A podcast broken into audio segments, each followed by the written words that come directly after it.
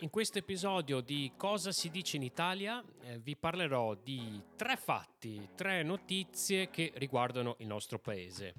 La prima riguarda il furto di un quadro dal valore inestimabile che vede al centro di questa storia l'ex sottosegretario ai beni culturali Vittorio Sgarbi, alla protesta degli agricoltori che eh, sta infiammando l'Europa e anche l'Italia e del caso di Ilaria Salis, una militante antifascista che si trova detenuta in un carcere in Ungheria. Io sono Alessandro e questo è Stivale Italiano Podcast, il podcast per chi vuole esplorare la lingua italiana.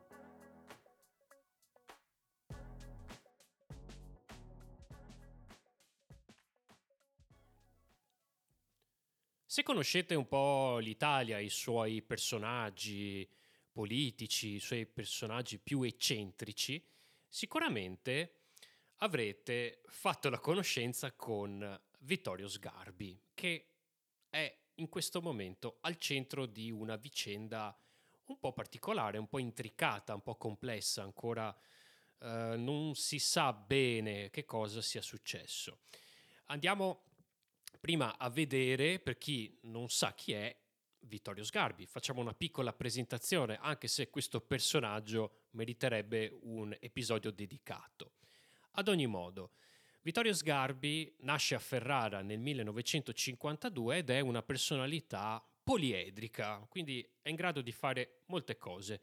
È uno storico dell'arte di fama, di fama nazionale, internazionale, probabilmente è lo storico dell'arte più famoso e più conosciuto in Italia, è un politico, è stato sindaco, assessore, sottosegretario, insomma ha alle spalle una grande carriera politica ed è un grande oratore ed è in grado di parlare molto bene, ha queste capacità oratorie molto alte.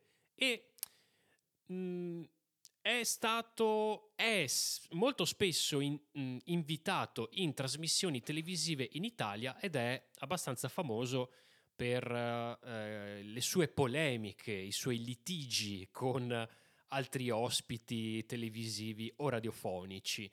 La sua carriera inizia in modo brillante, ovviamente con una laurea con lode in storia dell'arte e poi viene notato, viene scoperto da Maurizio Costanzo. Maurizio Costanzo è stato uno dei padri della televisione italiana, che lo introduce nel mondo televisivo, dove Sgarbi si distingue subito per il suo modo diretto, il suo stile diretto e provocatorio. Infatti è molto spesso al centro di polemiche, eh, perché eh, litiga in maniera molto accesa, insultando, offendendo le altre persone, ha, ha avuto moltissime querele, è stato in tribunale molte volte. È un personaggio un po' particolare ed è arrivato anche, se voi cercate su YouTube Sgarbi, sicuramente troverete ore e ore e ore di litigi, di insulti, di sgarbi. In alcune situazioni sono arrivati anche alle mani, è arrivato anche a picchiarsi in diretta con alcune persone. Uno spettacolo non bello, in effetti.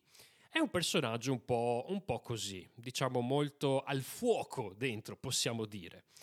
Ad ogni modo, mh, mm, questa vicenda del quadro vede coinvolto lui e appunto questo quadro preziosissimo dal valore di milioni di euro. Parliamo della Cattura di San Pietro di Rutilio Manetti, un quadro del Seicento e Manetti era un illustre esponente della corrente caravaggista. Bene, quest'opera si trovava nel castello di Buriasco, in Piemonte.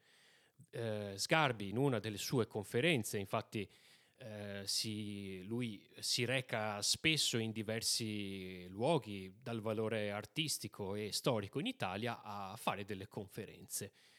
Mm, nota in questo castello il quadro.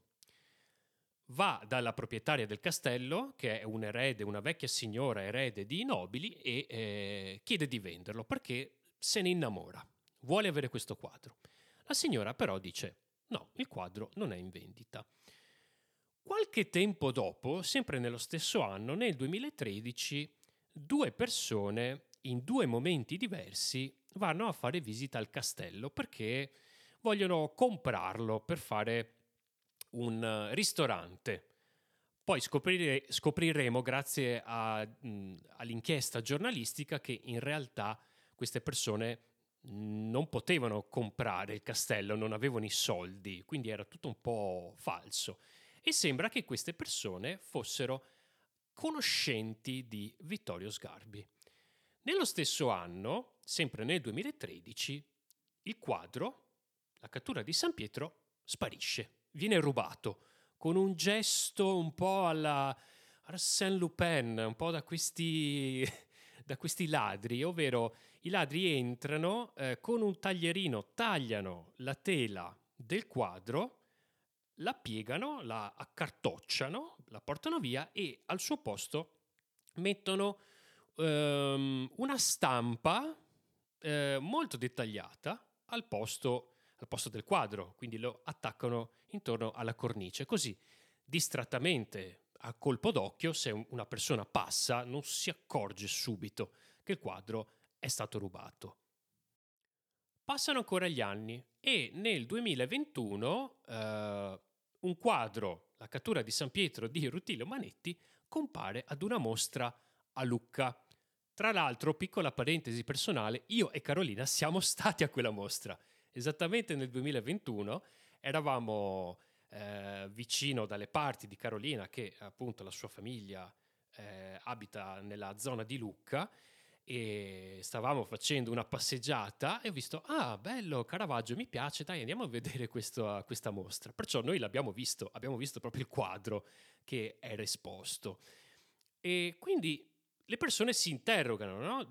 Ma questo quadro di chi è? E Sgarbi dice, no, no, no, questo quadro è mio e l'ho trovato in una vecchia villa di mia madre a Viterbo. E qui scatta, diciamo, eh, l'inchiesta. Gli, eh, I giornalisti di Report, dieci anni dopo, Report è una trasmissione televisiva di giornalismo d'inchiesta, fanno dei servizi fantastici, bellissimi, dove scoprono delle cose incredibili in tutti gli episodi. È una trasmissione che io eh, vi consiglio di guardare se potete.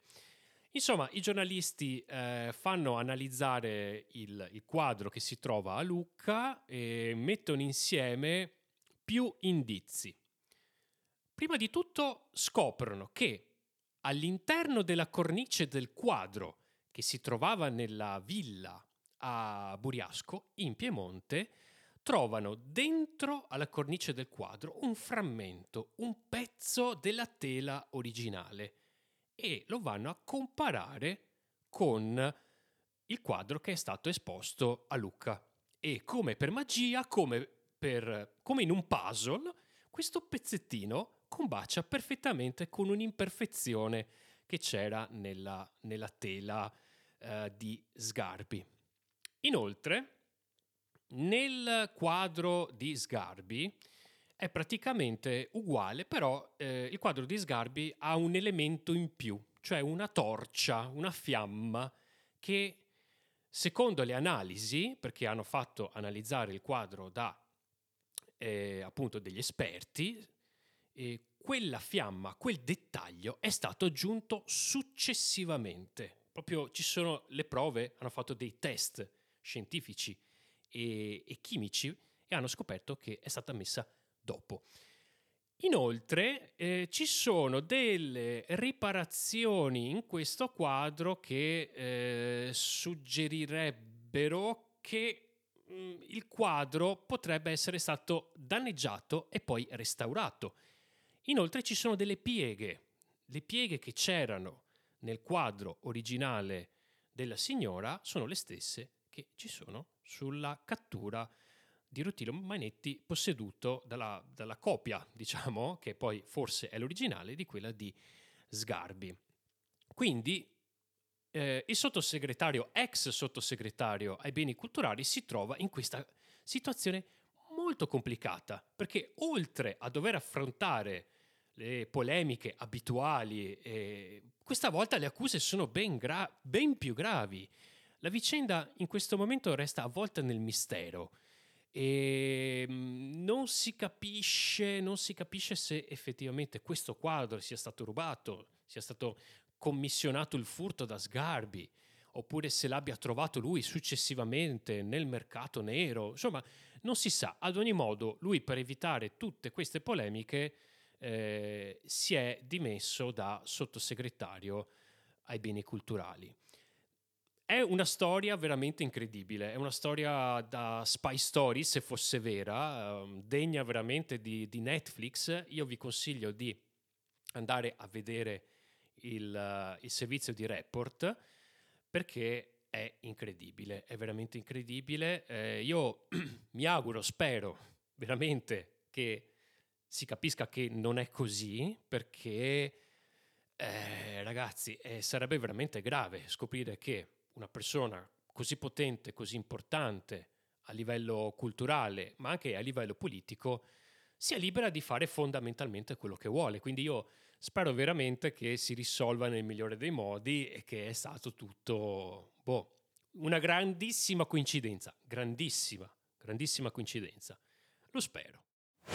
Prima di continuare con la seconda notizia, qualche annuncio così velocissimo al volo, sarò velocissimo. Numero uno, c'è il nostro nuovo video su YouTube, andatelo a vedere, in cui io e Carolina vi diamo un po' di consigli, un po' di cose da evitare se volete imparare a parlare l'italiano in maniera fluente e naturale, andatelo a vedere. Eh, seconda, seconda notizia molto molto molto importante, cioè ricominciano i nostri corsi di conversazione. Eh, abbiamo lottato molto su trovare degli orari eh, perché adesso abbiamo veramente molte lezioni, però vogliamo continuare a offrirvi questo corso, quindi il corso comincerà a fine mese, ve lo dico, a fine mese di febbraio e ci saranno due corsi, corso intermedio con Carolina lunedì, quindi ogni lunedì dalle 17.30 alle 19 ora italiana, corso intermedio. Corso intermedio, quindi un livello diciamo minimo di B1, fine A2 B1, eh, si parlerà di eh, temi, vari temi, eh, uscirà anche il calendario, ve lo manderemo per, per email, lo troverete sui social, lo troverete anche sul sito nelle prossime settimane. Noi vi mandiamo del materiale di preparazione, così con calma avete tutto il tempo di cercare le parole che volete usare, ripetere delle forme che volete usare e poi il lunedì si prende e si va su Zoom, ci troviamo, vi trovate anzi con Carolina e praticate la lingua. L'obiettivo è farvi praticare il più possibile la lingua e Carolina è veramente brava a far parlare tutti, fa parlare anche i muri di casa. Ok, quindi è la persona giusta se volete imparare a parlare e a fare pratica della lingua. Secondo gruppo di conversazione, livello avanzato con me, purtroppo è stato molto difficile trovare un orario perché ho dei corsi che mi partono nelle prossime settimane e sarà il martedì dalle ore 18 alle ore 19.30 livello avanzato. Devo ancora definire il calendario, però saranno argomenti di attualità, ci sarà molta discussione, dibattito, utilizzo di parole tecniche eh, di livello alto, eh, di eh, lessico specifico, ci sarà molta occasione per usare le forme più complesse della lingua italiana. Quindi vi chiedo di partecipare, se volete, solo se avete un buon livello B2 in su, B2, C1, C2. Questo fa per voi. Ecco, assolutamente è perfetto. E eh, ho intenzione di fare delle cose un pochino diverse, come dei dibattiti, dello scambio di opinioni, dei roleplay, anche qui vi manderò io dei materiali in anticipo di preparazione che saranno degli articoli, saranno dei video da vedere, insomma sto cercando di trovare una soluzione per rendere il tutto più uh, dinamico possibile. Ecco, se siete interessati scriveteci a info-stivaliitaliano.com, prenotate il vostro posto, scusate, prenotate il vostro posto perché ci sono pochi posti disponibili, alcune persone si sono già prenotate e non vogliamo fare dei gruppi troppo grandi, perché più siamo, meno si parla. Ecco, quindi cercate di prenotarvi. Se avete domande, scriveteci, scriveteci. Poi, ultima, ultima cosa, ehm, questa settimana sul nostro Patreon, oltre al podcast extra per questo episodio, troverete tre belli articoli che riguardano questi tre fatti di cui vi sto parlando. Troverete anche dei link interattivi a dei video per approfondire e per chi fa l'abbonamento di livello superiore, quindi cercatore esperto e pioniere, troverete anche dei cruciverba dove potete praticare per ricordare le parole più complesse che ho usato negli articoli. Detto questo, passiamo con la seconda notizia dell'Italia. La protesta degli agricoltori in Italia. Ovviamente se siete europei sicuramente avrete sentito che eh, c'è molto fermento, diciamo, nella comunità degli agricoltori e dei contadini che stanno protestando in po' tutta Europa. Quindi recentemente anche gli agricoltori italiani si sono uniti a quelli degli altri paesi e eh, si sono trovati a fronteggiare delle grandi sfide eh, portando in tutta Europa appunto queste proteste. Queste manifestazioni sono il segno di una crisi profonda causata da problemi economici e politici che si sono accumulati e continuano ad accumularsi nel tempo. Il principale problema per gli agricoltori è la diminuzione dei prezzi dei loro prodotti che li costringe a vendere i frutti del loro lavoro a prezzi molto bassi. Questo insieme all'aumento dei costi di produzione, come l'energia, i materiali, ha ridotto di molto i loro guadagni, mettendoli in grande difficoltà. Ecco, eh, in alcune delle, delle, interviste che ho visto ehm, eh, parlano appunto dei prezzi che al supermercato diventano sempre più alti, però eh, rimangono gli stessi o anche più bassi i prezzi all'ingrosso, cioè i prezzi a cui loro devono vendere. Quindi chi ci guadagna? Ci guadagnano solamente gli intermediari, cioè chi sta in mezzo, cioè i supermercati. I supermercati. Questo aumento dei prezzi vede il consumatore finale, cioè noi, molto penalizzato perché deve pagare tutti i rincari e gli agricoltori non possono alzare i loro prezzi. Questo è il motivo principale della loro, della loro protesta. La ragione di questa crisi, le ragioni, perché sono di più, variano da paese a paese. Uh, per esempio in Germania uh, la fine delle agevolazioni fiscali, quindi degli aiuti fiscali per il biodiesel, quindi sono finite queste agevolazioni, ha creato dei problemi eh, grossi problemi per gli agricoltori che vedono tutto più alto di prezzo delle materie prime e anche in Polonia eh, sono preoccupati a causa delle importazioni economiche. Le importazioni economiche sono l'importazione quindi da altri paesi di prodotti che hanno dei costi minori, hanno dei costi minori e hanno delle regolamentazioni ambientali meno rigide. E questo anche uno dei problemi principali, perché per rispettare le regole europee dell'ambiente eh, bisogna, cioè è più costoso rispettare, è più costoso rispettare queste regolamentazioni europee per rispettare e proteggere l'ambiente e mettono appunto in pericolo tutte queste imprese. Questo mostra come le decisioni eh, politiche e le situazioni del mercato internazionale possano influenzare di molto questo settore che è, è importantissimo, è fondamentale ehm, il settore agricolo. Nonostante le differenze tra i paesi, le proteste mostrano preoccupazioni comuni come l'aumento dei costi di produzione e la diminuzione dei prezzi dei prodotti agricoli. L'ultimo anno ha visto una diminuzione dei prezzi della produzione di quasi il 9%, peggiorando la situazione per tutti gli agricoltori. La politica agricola comune, PAC si chiama, dell'Unione Europea dovrebbe aiutare gli agricoltori con sovvenzioni, quindi aiuti economici, sovvenzione. Questo è un aiuto economico che il governo dà ad alcune categorie di lavoratori o di imprese. Ma molti la criticano per come vengono distribuiti questi fondi, favorendo i grandi produttori rispetto a quelli piccoli. È sempre il solito problema, insomma chi è un grande produttore riceve questi aiuti finanziari, questi soldi e i piccoli produttori no. Questo aumenta ovviamente questo, questo senso di ingiustizia.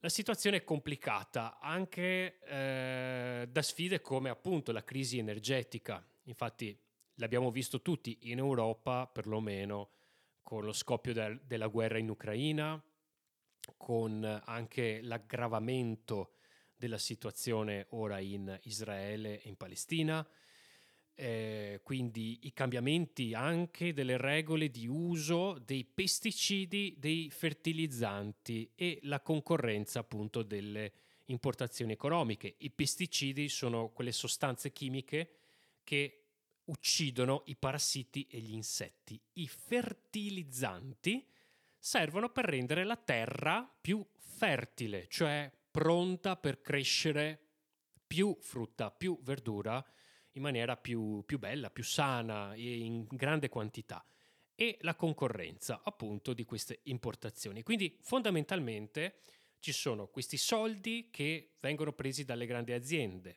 ci sono delle regole di pesticidi e fertilizzanti che devono essere utilizzati meno oppure quelli che sono uh, in, um, in linea con le politiche ambientali costano di più.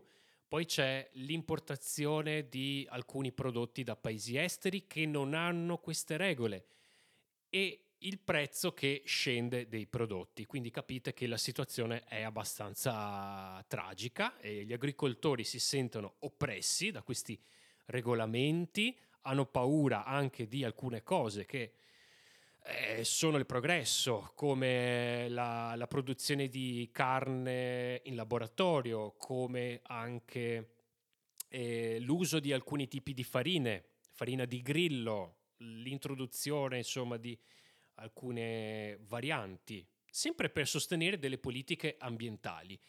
E qui eh, questo è un grande problema, è un grande, grande, grande problema perché da una parte dobbiamo puntare a essere più sostenibili e ad avere un, uh, un rapporto diverso con l'ambiente e cercare di limitare i danni che abbiamo già fatto. Dall'altra parte ci sono dei gravi danni a alcune aziende, all'agricoltura e all'economia dei paesi. Quindi questo processo di transizione eh, deve essere regolamentato un pochino meglio, eh, insomma è molto complessa la situazione, molto molto molto complessa. Purtroppo non tutti, non tutti verranno accontentati da questo punto di vista, vediamo come si evolve la situazione, eh, però è un, un momento di grandissimo cambiamento per il settore agroalimentare, molto molto molto. Comunque trovate anche dei bellissimi video se, se li cercate, io li ho linkati nel, eh, nel materiale del Patreon, trovate proprio il link cliccabile. Comunque, per chi non è iscritto al, al nostro Patreon, vi, eh, vi, dico, cercate su Fanpage su YouTube, Fanpage si chiama, e qui trovate dei piccoli servizi di 2-3 minuti con sottotitoli in cui ci sono proprio gli agricoltori che eh, parlano del, del, motivo della loro protesta. Veramente molto interessante. Eh, questo era un caso mh, mm, che non avevo mai approfondito, quindi siete liberi di andare. Passiamo alla terza notizia. Prima di parlarvi del caso di Ilaria Salis, eh, ho visto che molte persone hanno cominciato a seguirci, eh, piace molto il nostro podcast. Vi chiedo una cosa veramente molto semplice, ma che ci dà una mano incredibile a crescere ancora di più andate nella vostra app di podcast, se state ascoltando su Spotify, Apple Podcast, eccetera, e metteteci un bel 5 stelle, eh, mettete un mi piace, insomma questo ci aiuta veramente molto e fa capire all'algoritmo che, di che cosa parliamo e quindi lo propone a nuove persone. Quindi è una cosa gratis, non costa niente, basta un tap, un click e ci aiutate già tantissimo. Quindi grazie, grazie, grazie. Passiamo al caso di Ilaria Salis. Un caso molto, molto particolare che probabilmente avrà, a, avrà dei riscontri politici di un certo tipo. Vediamo che cosa è successo. Ilaria Salis è un'insegnante italiana, un'insegnante di scuola elementare e una nota anti- attivista antifascista e si trova al centro appunto di un controverso caso giudiziario in Ungheria, dove è stata posta in detenzione preventiva, quindi significa che è stata messa in carcere con l'accusa di aggressione e in via preventiva, significa per evitare, per sicurezza, affinché lei non faccia altre aggressioni. Ok, questo è il punto. Il fatto è successo, sarebbe successo, usiamo un condizionale come fanno i giornalisti, sarebbe successo l'11 febbraio del 2023, quindi più di un anno fa, quando Ilaria ha partecipato ad una manifestazione antifascista nel giorno dell'onore. Giorno dell'onore, il giorno in cui i gruppi neonazisti, neofascisti ungheresi si ritrovano per celebrare l'avanzata delle truppe naziste contro uh, l'armata rossa.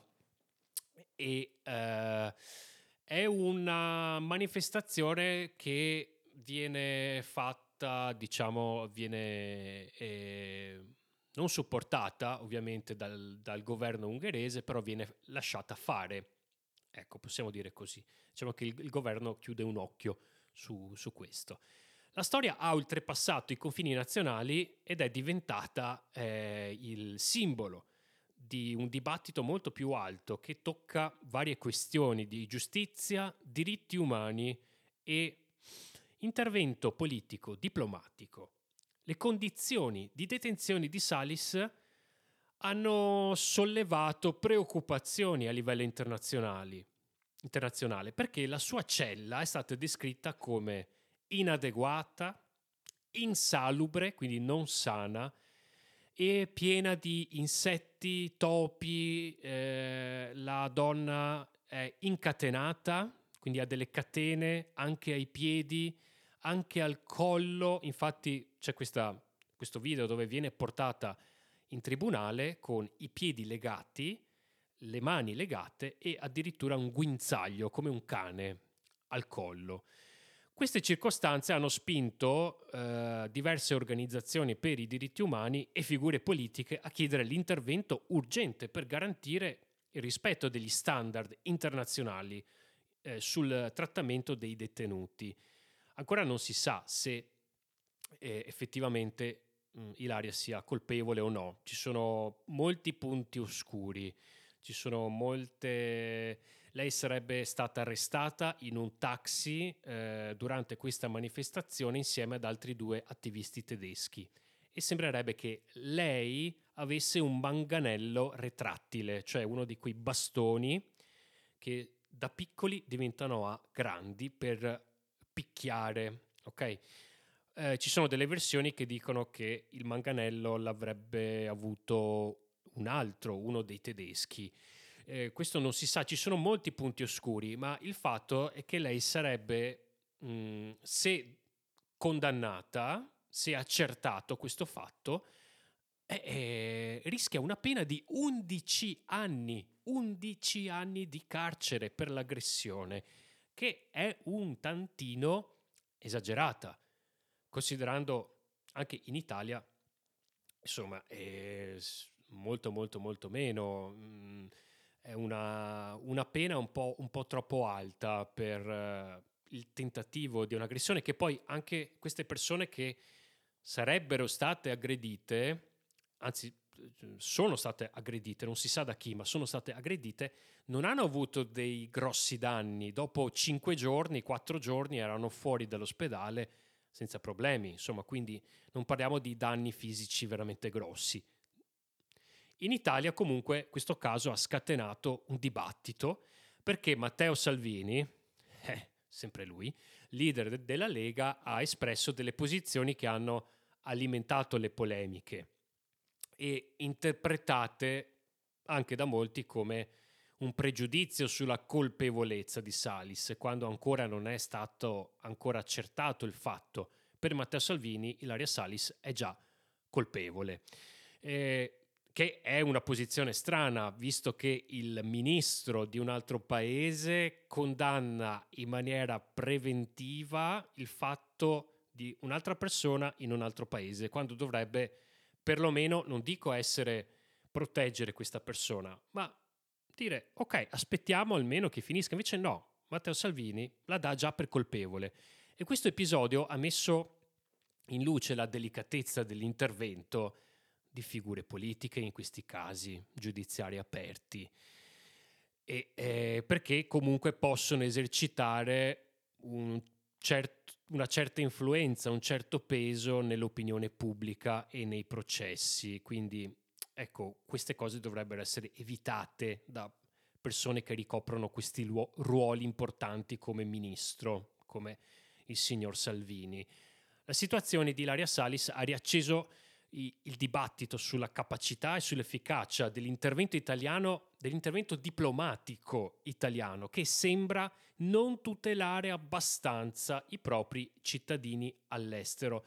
E questo è un caso in cui anche noi che abbiamo vissuto all'estero ci siamo trovati di fronte, soprattutto durante la pandemia, cioè non c'è molto aiuto da parte delle istituzioni diplomatiche nei confronti degli italiani che si trovano all'estero in situazioni di difficoltà.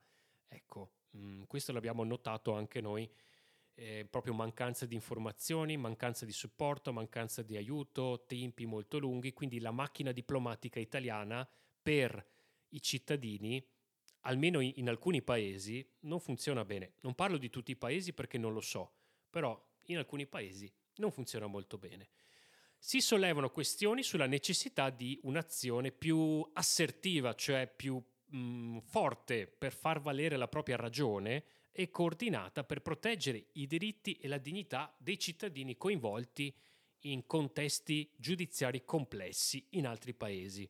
Quindi c'è un, c'è un dibattito su questo, sull'efficacia della diplomazia italiana, soprattutto in questi casi un pochino più particolari. Il caso Salis non è isolato, ma ci fa riflettere su alcune questioni come il rispetto dei diritti umani, delle responsabilità politiche e diplomatiche delle nazioni. E questa storia diventa un pretesto per interrogarsi sulle modalità in cui le società e i governi affrontano e rispondono a situazioni che mettono in gioco la dignità umana e la libertà individuale. E qui aggiungo una cosa, qui non stiamo parlando di uno Stato canaglia, uno Stato, cioè Nord Corea o... No, l'Ungheria è nell'Unione Europea, è nell'Unione Europea. Quindi questa cosa è grave, è grave, ci dovrebbe essere un supporto anche di un qualche organo europeo, perché questa cosa non va bene, questa persona non è stata condannata, è in carcere da un anno, in situazioni che abbiamo visto, in celle eh, piene di topi, insetti, legata incatenata ai piedi, cioè sono situazioni in cui soltanto persone che hanno commesso omicidi o stragi e che nonostante questo, nonostante l'anno di prigione, eh, continuano ad avere dei comportamenti estremamente aggressivi. Vi faccio un esempio non lo so, eh, qualche serial killer, ok? Solo in questi casi si è visto una, un, un, controllo, una, una privazione delle, dei diritti delle, del detenuto. Quindi questo apre, apre molto eh, un nuovo dibattito su queste questioni, Ah, soprattutto eh, vi consiglio di guardare sempre su fanpage, c'è il link nel, materi- nel, materiale del Patreon, ma lo potete trovare su YouTube. Eh, Roberto Saviano, il famoso giornalista che parla di mafia, di camorra, ma anche di tante altre cose, spiega le implicazioni politiche dietro a questo caso, perché pare che Insomma, lui teorizza, è molto interessante, teorizza che questo sia un messaggio che eh, Viktor Orban mandi al governo italiano. Ok, queste sono delle sue idee, però eh, sono molto interessanti. Bene, io vi ringrazio per l'ascolto di questo episodio, spero vi sia piaciuto. Uh, vi ringrazio per tutti i commenti, le mail che stiamo ricevendo in questi giorni, eh, ne siamo veramente felici. E basta, io vi do appuntamento ai nostri corsi, anche che ricominciano fra poco. E quindi scriveteci se volete partecipare, vi diamo tutte le informazioni e poi decidete, non c'è ovviamente nessun problema. E vi do appuntamento alla prossima settimana per il nuovo episodio. A presto e un buon inizio di settimana a tutti.